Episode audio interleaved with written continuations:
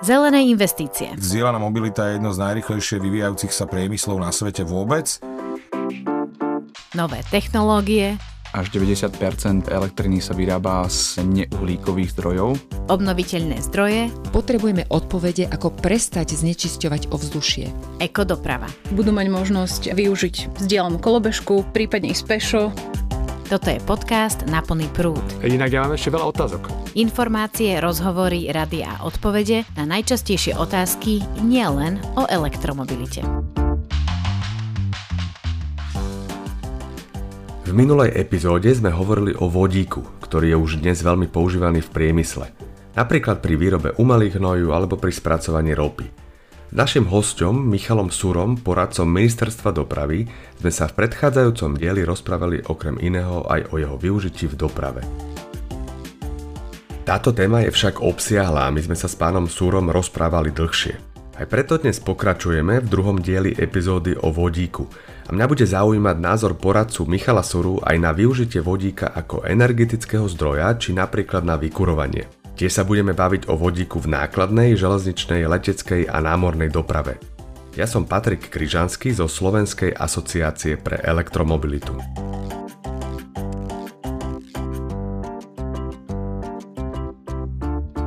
Pán Sura, skúsme možno teraz systematicky prejsť tak stručne rôzne použitia alebo možnosti použitia vodíka, pretože vodík je teda možné použiť nielen doprave, ale vodík je naozaj realitou už dnes v mnohých priemysloch. V tomto prípade si pomôžem Michaelom Librajchom, ktorý je známym expertom na obnoviteľné zdroje a, a energetiku.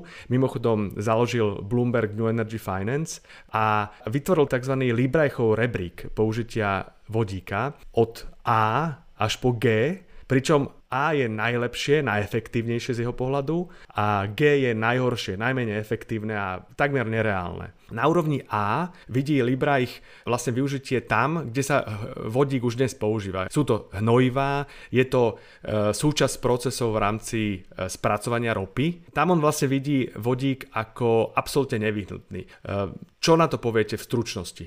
Čo sa týka tých umelých hnojív, tak um, tam vodík zrejme budeme potrebovať a zrejme ho budeme potrebovať v nejakej takej hojnej miere, lebo produkcia potravín je veľmi, veľmi dôležitá. Takže vy sa zhodujete teda, e, čo sa týka úrovne A, takže hnojivá e, a spracovanie ropy. Takto, čím budeme mať viacej elektromobilov a elektromobility na cestách, tak tým menej budeme potrebovať vyrábať naftu, benzín a letecké petroleje.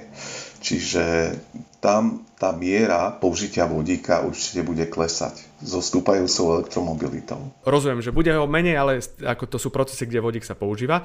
Úroveň B, ktorú on vníma, samozrejme e, stále ešte reálne, je to povedzme zelená. Je to využitie e, vodíka v, napríklad v námornej doprave, pri výrobe ocele, a ako chemický prvok do rôznych procesov a aj na dlhodobú úschovu energie. Ale pozor, lebo tam už začína vlastne vodík mať aj konkurenciu iných zelených riešení. Napríklad v prípade lodí a lodnej dopravy je to bioplyn, v prípade ocele je to elektrina. Čo si napríklad myslíte o dlhodobej úschove energie v, vo vodíkových batériách? Vodík, ako som povedal, on sa absolútne nehodí na energetické účely. Absolútne. Vodík je veľmi zlý energetický nosič, čiže ja nevidím budúcnosť v uschovávaní energie vo forme vodíka že vás prerušujem ani na dlhodobú úschovu, to znamená ten season storage, ako v podstate alternatívu k batériovým úložiskám? Ja tam ako budúcnosť vodíka e, nevidím. Ja nevidím všeobecne vodík ako nejaký zdroj energie, ktorý môžeme len tak s jednoduchosťou uchovávať. Uchovanie vodíka je takisto veľmi energeticky náročné vodík ako má strašne zlú objemovú energetickú hustotu. Čiže my potrebujeme veľmi veľké objemy tých nádrží a tých podzemných úložísk, aby sme uchovali to isté množstvo energie, ako ho vieme uchovať v zemnom plyne. Čiže my nemáme také kapacity, už teraz nemáme také kapacity, kde by sme toľko vodíka zmestili. Ja naopak vidím ako budúcnosť, ako uchovania energie napríklad v e-metanole. Dobre, rozumiem vám. Zostane pri vodíku. Čo mňa zaujíma je, keď poďme ďalej, tak e, na úrovni C vidí Michael Liebreich ďalšie použitia, ktoré sú samozrejme už menej efektívne, ale stále ešte užívateľsky vlastne realizovateľné. A to je letecká doprava na dlhé trasy, vlaky na dlhé trasy, pobrežné a riečné plavidlá. Čo si o týchto vymyslíte? Zase, ako som povedal, vodík sa nehodí na energetické účely a na účely pohonov lietadiel a lodí. A aká je alternatíva podľa vás? E-paliva. E-paliva. Skúste len možno veľmi stručne si povedať, čo sú e-paliva, lebo som si istý, že niektorí posluchači vedia, ja osobne viem, ale skúste vysvetliť. E-paliva sú paliva, ktoré sú vyrobené zo zeleného vodíka a z CO2, ktoré je získané z biomasy. A prečo si myslíte, že sú e-palivá vhodnejšie napríklad na e, vlaky, na leteckú dopravu na dlhé vzdialenosti? Takto my si nemôžeme dovoliť e, zošrotovať všetky lietadla. My teraz nemôžeme vyvinúť e, nejaký bezemisný pohonný systém hej, ktorý by poháňal tie lietadla. Lebo jednoducho ho ešte nemáme k dispozícii. A aby sme nemuseli zošrotovať všetky možné dopravné prostriedky, tak tam si môžeme s defosilizáciou pomôcť pomocou EPALy. Nádrže lietadla poháňané vodíkom sú extrémne veľké. A ja neviem, hlavne kvôli nejakému pocitu bezpečnosti, či by niekto chcel sedieť v takomto lietadle obkolesený vodíkom. Dobre, a toto je inak veľmi zaujímavá informácia. Hovoríte o veľkosti a to vychádza teraz z tej nízkej energetickej hustoty. To znamená, že každé lietadlo by si muselo niesť nejakú veľkú nádrž, lebo dnes je samozrejme ten letecký petrolej uskladňuje v krídlach. To je podľa vás nemožné, hej? Alebo nedostatočné? Nie je to možné. Ako nie je možné tekutý vodík umiestniť do štruktúry krídla, ako je tomu teraz. Takže by sme vlastne museli, asi keby sme chceli vodíkové lietadlo, museli by sme urezať v úvodzovkách kus zo sedadiel a urobiť tam vlastne sklad tekutého vodíka, čo by asi znamenalo aj vyššie ceny samotných e, sedadiel, lebo by bolo zrazu menej cestujúcich, áno? Tak vodík by musel byť uskladený v priestore, kde sedia cestujúci a ten priestor je veľmi veľký. Dobre, takže pravdepodobne sa môžeme zhodnúť teda, že aspoň z vášho pohľadu je to náročné v lietadlách, lebo vodík vzhľadom na svoju energetickú hustotu by zabral príliš veľa priestoru. Ale môžeme poďme ďalej teda e, po Librajchom rebríku, aby sme hovorili tak systematicky. Povedzme, Librajch vidí na úrovni D, niekde v strede, leteckú dopravu na stredné vzdialenosti, e, potom autobusy na nejaké dlhšie vzdialenosti, respektíve aj nákladné vozidlá mm, a čo je veľmi dôležité, aj na využitie, na kúrenie industriálnom prostredí na veľké teploty. Tak čo hovoríte na to kúrenie?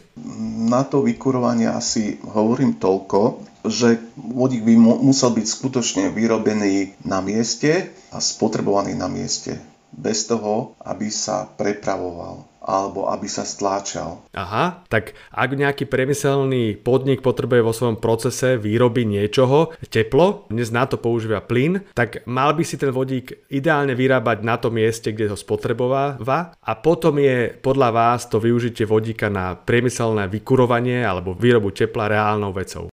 Nedáva mi to aj tak veľký význam, lebo keď budeme vyrábať zelený vodík z elektriny, tak rovno môžeme pomocou elektriny uh, generovať teplo. A inak tuto vám do toho aj skočím, lebo v podstate Michael Liebreich e, vidí všetky tieto use cases, o ktorých teraz rozprávame a zároveň o ktorých rozprávať budeme v tých nižších úrovniach, ako alternatíva lepšia je elektrina alebo batérie. To znamená, tak ako vy hovoríte v tomto prípade, aj na vykurovanie je vhodnejšia priamo elektrina. Asi to bude o tej efektívnosti, že na čo vyrobiť vodík, strati tam energiu, prečo tú elektrinu použiť rovno priamej elektrifikácii, že to tak je. Dobre, tak poďme teda ďalej. Na úrovni E vidí Libra ich letectvo na krátke vzdialenosti, nejaké miestne trajekty, vykurovanie v komerčných nehnuteľnostiach a tak ďalej. Na toto by ste čo povedali? Máme k tomu alternatívy, už existujúce alternatívy a alternatívy vo vývoji. Čiže my vieme všetko toto zabezpečiť aj bez vodíka už teraz. Dobre. Pousmievam sa nad tým, lebo to bude rýchla diskusia, vidím. E, pomôžem si teda ešte ďalej Librajchom. Máme ešte dve úrovne a to je ľahká letecká doprava, to hovorím o úrovni F. Sú tam miestne vlaky, nejaké regionálne nákladné vozidlá, e, zase kúrenie, ale v priemyselnom prostredí menšieho významu. A čo je veľmi dôležité, a o tom je aj veľká diskusia, napríklad vo Veľkej Británii, je to využitie vodíka na vykurovanie domácnosti. Čo si myslíte o tomto? Tak e, znovu, ako k tomu všetkému máme alternatívy, už existujúce alternatívy. A sú lepšie podľa vás? Efektívnejšie? Určite áno. Takže potom poslednú úroveň, ktorú vidí Libraj v podstate už ako absolútne nereálnu a teda tuto sa asi vrátime potom v našej pôvodnej debate využitia vodíka v doprave. To sú meské vlaky alebo aj metro, sú to meské autobusy, vodíkové auta na spaliové články, e, rôzne menšie logistické vozidlá. Predpokladám, že toto skomentujete asi podobne, ale dávam tu možnosť. K tomuto využitiu zase máme alternatívy už existujúce a sú osvedčené. Napríklad, keď sa ešte vrátime k e, tým predchádzajúcim článkom toho rebríka, tak ja by som rád spomenul, že v Číne je v prevádzke asi pol milióna e, elektrobusov. Pol milióna. 99% elektrobusov na celom svete. Dobre, pán Sura, vy ste mi aj nahrali, pretože ja som sa vlastne chcel vrátiť k vodíku a využitiu v doprave, pretože samozrejme podcast Náplný prúd hovorí najmä o udržateľnej doprave, elektrickej doprave a klimatických zmenách, ale hovoríme najmä o doprave elektromobilmi a elektrickými vozidlami, pričom vodíkové vozidla sú elektrické, aby sme boli úplne presní, ale vy teraz, ako vnímam, hovoríte o tom, že vzhľadom na efektívnosť a vzhľadom na komplikovanosť vodíkových aut nemajú až také využitie v porovnaní s batériovými elektromobilmi? Nemajú. Ako oni nikdy nedosiahnu tú energetickú účinnosť elektropohonov napríklad. Nie je šanca. Ja vám dám teda takú jednu provokatívnu otázku, ktorú by vám dal pravdepodobne človek, ktorý sa venuje vodíkovej mobilite. Čo ak potrebuje niekto rýchlo naplniť vodíkové auto, potrebuje ho e, využiť v procesoch, kde nemôže nabíjať, pretože tá nabíjačka možno nie je úplne dostupná. Čo hovoríte pre takéto účely? Je vodíkové auto vhodné? Aj vodíková stratégia Slovenska hovorí, že na Slovensku sa má vybudovať do roku 2030 27 vodíkových staníc. To je na 2-3 okresy jedna vodíková stanica. Čiže vodík je dobrý, keď je k dispozícii okamžite, ale keď ste na nejakom mieste, kde vodík nemáte, tak je oveľa ľahšie, keď je tam prístup k elektrickej energii, tak je oveľa ľahšie a jednoduchšie nabiť si elektrické auto, hoci si trošku počkáte, ako naplniť si vodíkové auto, lebo vodík nemáte k dispozícii všade a ani nebude nikdy k dispozícii všade. Dobre, toto ste mi odpovedali na tú otázku, tú druhú časť, to znamená dostupnosť e, vodíka. A čo hovoríte na rýchlosť nabíjania? Napríklad v prípade kamionov, o ktorých teoreticky môžeme hovoriť, že niektoré automobilky ešte stále vyvíjajú, myslím napríklad Daimler, a paralelne niektoré automobilky, na rozdiel teda od automobilov vodíkových, tieto kamiony vyvíjajú popri vývoji batériových kamionov, batériových elektrických kamionov. Tak čo poviete na argument človeka, ktorý vodíku verí, že takýto kamión sa dá rýchlo doplniť vodíkom, na rozdiel od kamiona, ktorý potrebuje nabiť batérie? Zase sme pri tej hustote siete vodíkových čerpacích staníc. Čiže keď je k dispozícii vodíková čerpacia stanica, tak ten kamión sa dá naplniť rýchlejšie. Ale znovu je problém s tou hustotou siete vodíkových staníc, lebo výstavba jednej vodíkovej stanice stojí od pol milióna do 2 miliónov eur. Čiže tu vôbec nie je lacná záležitosť. Zatiaľ, čo výstavba elektrickej nabíjacej stanice je otázkou pár tisíc eur alebo pár desiatok tisíc eur. Batérie sa neustále vyvíjajú, robia sa tam veľké pokroky, čo sa týka rýchlosti nabíjania elektrických batérií. Čiže toto vôbec už v budúcnosti nebude rozhodujúcim faktorom. Vy ste mi možno trošku nahrali, lebo len pripomeniem, e, existuje tzv. CHAR-IN iniciatíva v rámci Európy, kde sa ide vytvárať sieť tzv. megawattových hubov práve pre e, nákladné vozidlá. To znamená, že my prechádzame pre poslucháčov to možno bude zaujímavá informácia. My prechádzame z toho rámca, kde sme kedysi hovorili, že 50 kW nabíjačka je rýchlo nabíjačka. Dnes pre nabíjačky pre vozidlá sa vníma ako rýchlo nabíjačka na diálniciach bod, ktorý má stovky e, kW a pre kamióny to bude až 1 e, MW nabíjanie, tak aby ten kamión s veľkou batériou sa dobil e, oveľa rýchlejšie. Čo ale zaujímavé je aj argument, že kamión ak sa použije a teda použije sa v ňom vodík, tak vlastne kilometr vzhľadom na tú efektívnosť vás vyjde výrazne viacej. Áno, áno. Cena vychádza asi trikrát vyššia oproti elektrine. Oproti batériovej elektrine. Áno, áno. Mhm.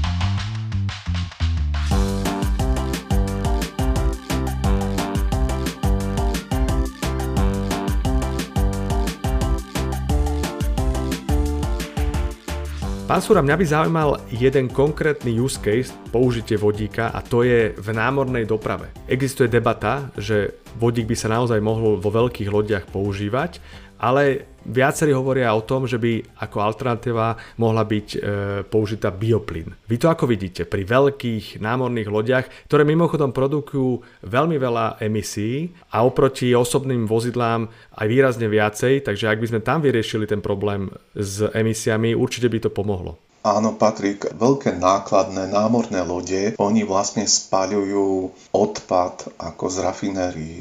Je to doslova odpad, ktorý sa už nehodí na výrobu ničoho. Čiže máte v tom veľkú pravdu. Spaľovanie tohto tzv. paliva produkuje veľké množstvo emisí CO2 a hlavne emisí síry čiže to nie je dobré. Ale aj v prípade veľkých námorných lodí máme alternatívu ako proti použitiu vodíka a tým sú e-paliva, e-metanol alebo biopaliva. Čiže aj tam e, vieme túto situáciu vyriešiť. Napríklad spoločnosť Maersk, ona používa na pohon lodí metanol nie e-metanol, ale metanol. Prebrali sme veľa alternatív použitia use case, kde by sa vodík dal použiť. Skúsme to možno ale tak zrekapitulovať. Vy ste povedali na mnohé oblasti áno, na mnohé nie. Alternatívy vidíte vo viacerých možnostiach, či už je to e-paliva, metanol alebo elektrina a batérie, ale v niektorých e, oblastiach vidíte vodík ako použiteľný a dôležitý. Skúsme to tak zarámcovať, kde áno a kde nie ja by som vodík nezaboroval, ja ho naopak, ja ho podporujem. Podporujem výrobu zeleného vodíka, ktorý je vhodný na výrobu e, napríklad amoniaku, na výrobu dusičnatých hnojív. Tam vidím ako veľký význam hej, produkovať vodík práve na tieto účely.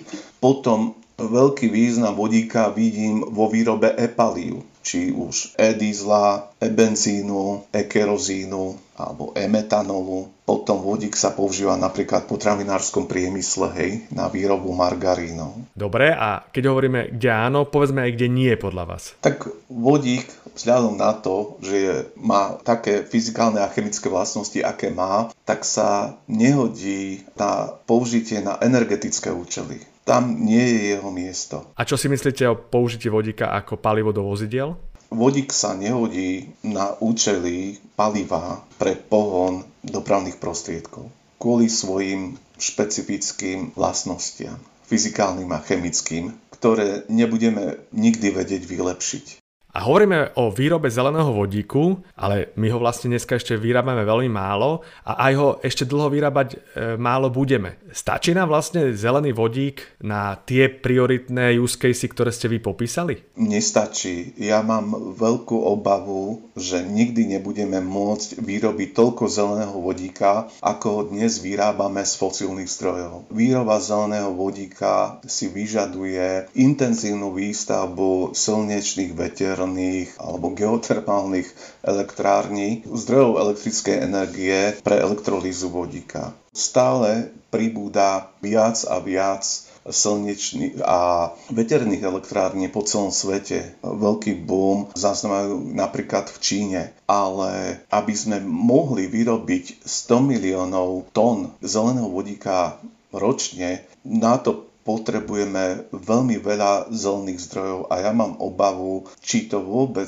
budeme môcť v budúcnosti nejako zabezpečiť. Mám pocit, že som niekde čítal, že Nemecko keby začalo všetky e, obnoviteľné zdroje používať len na výrobu vodíka, nie vôbec na akože bežné zásobovanie elektrinou, tak nemá dostatok vodíka ani len na hutnický priemysel. Takto je celá produkcia elektrickej energie v Nemecku by stačila na výrobu asi 20 miliónov tón vodíka ročne.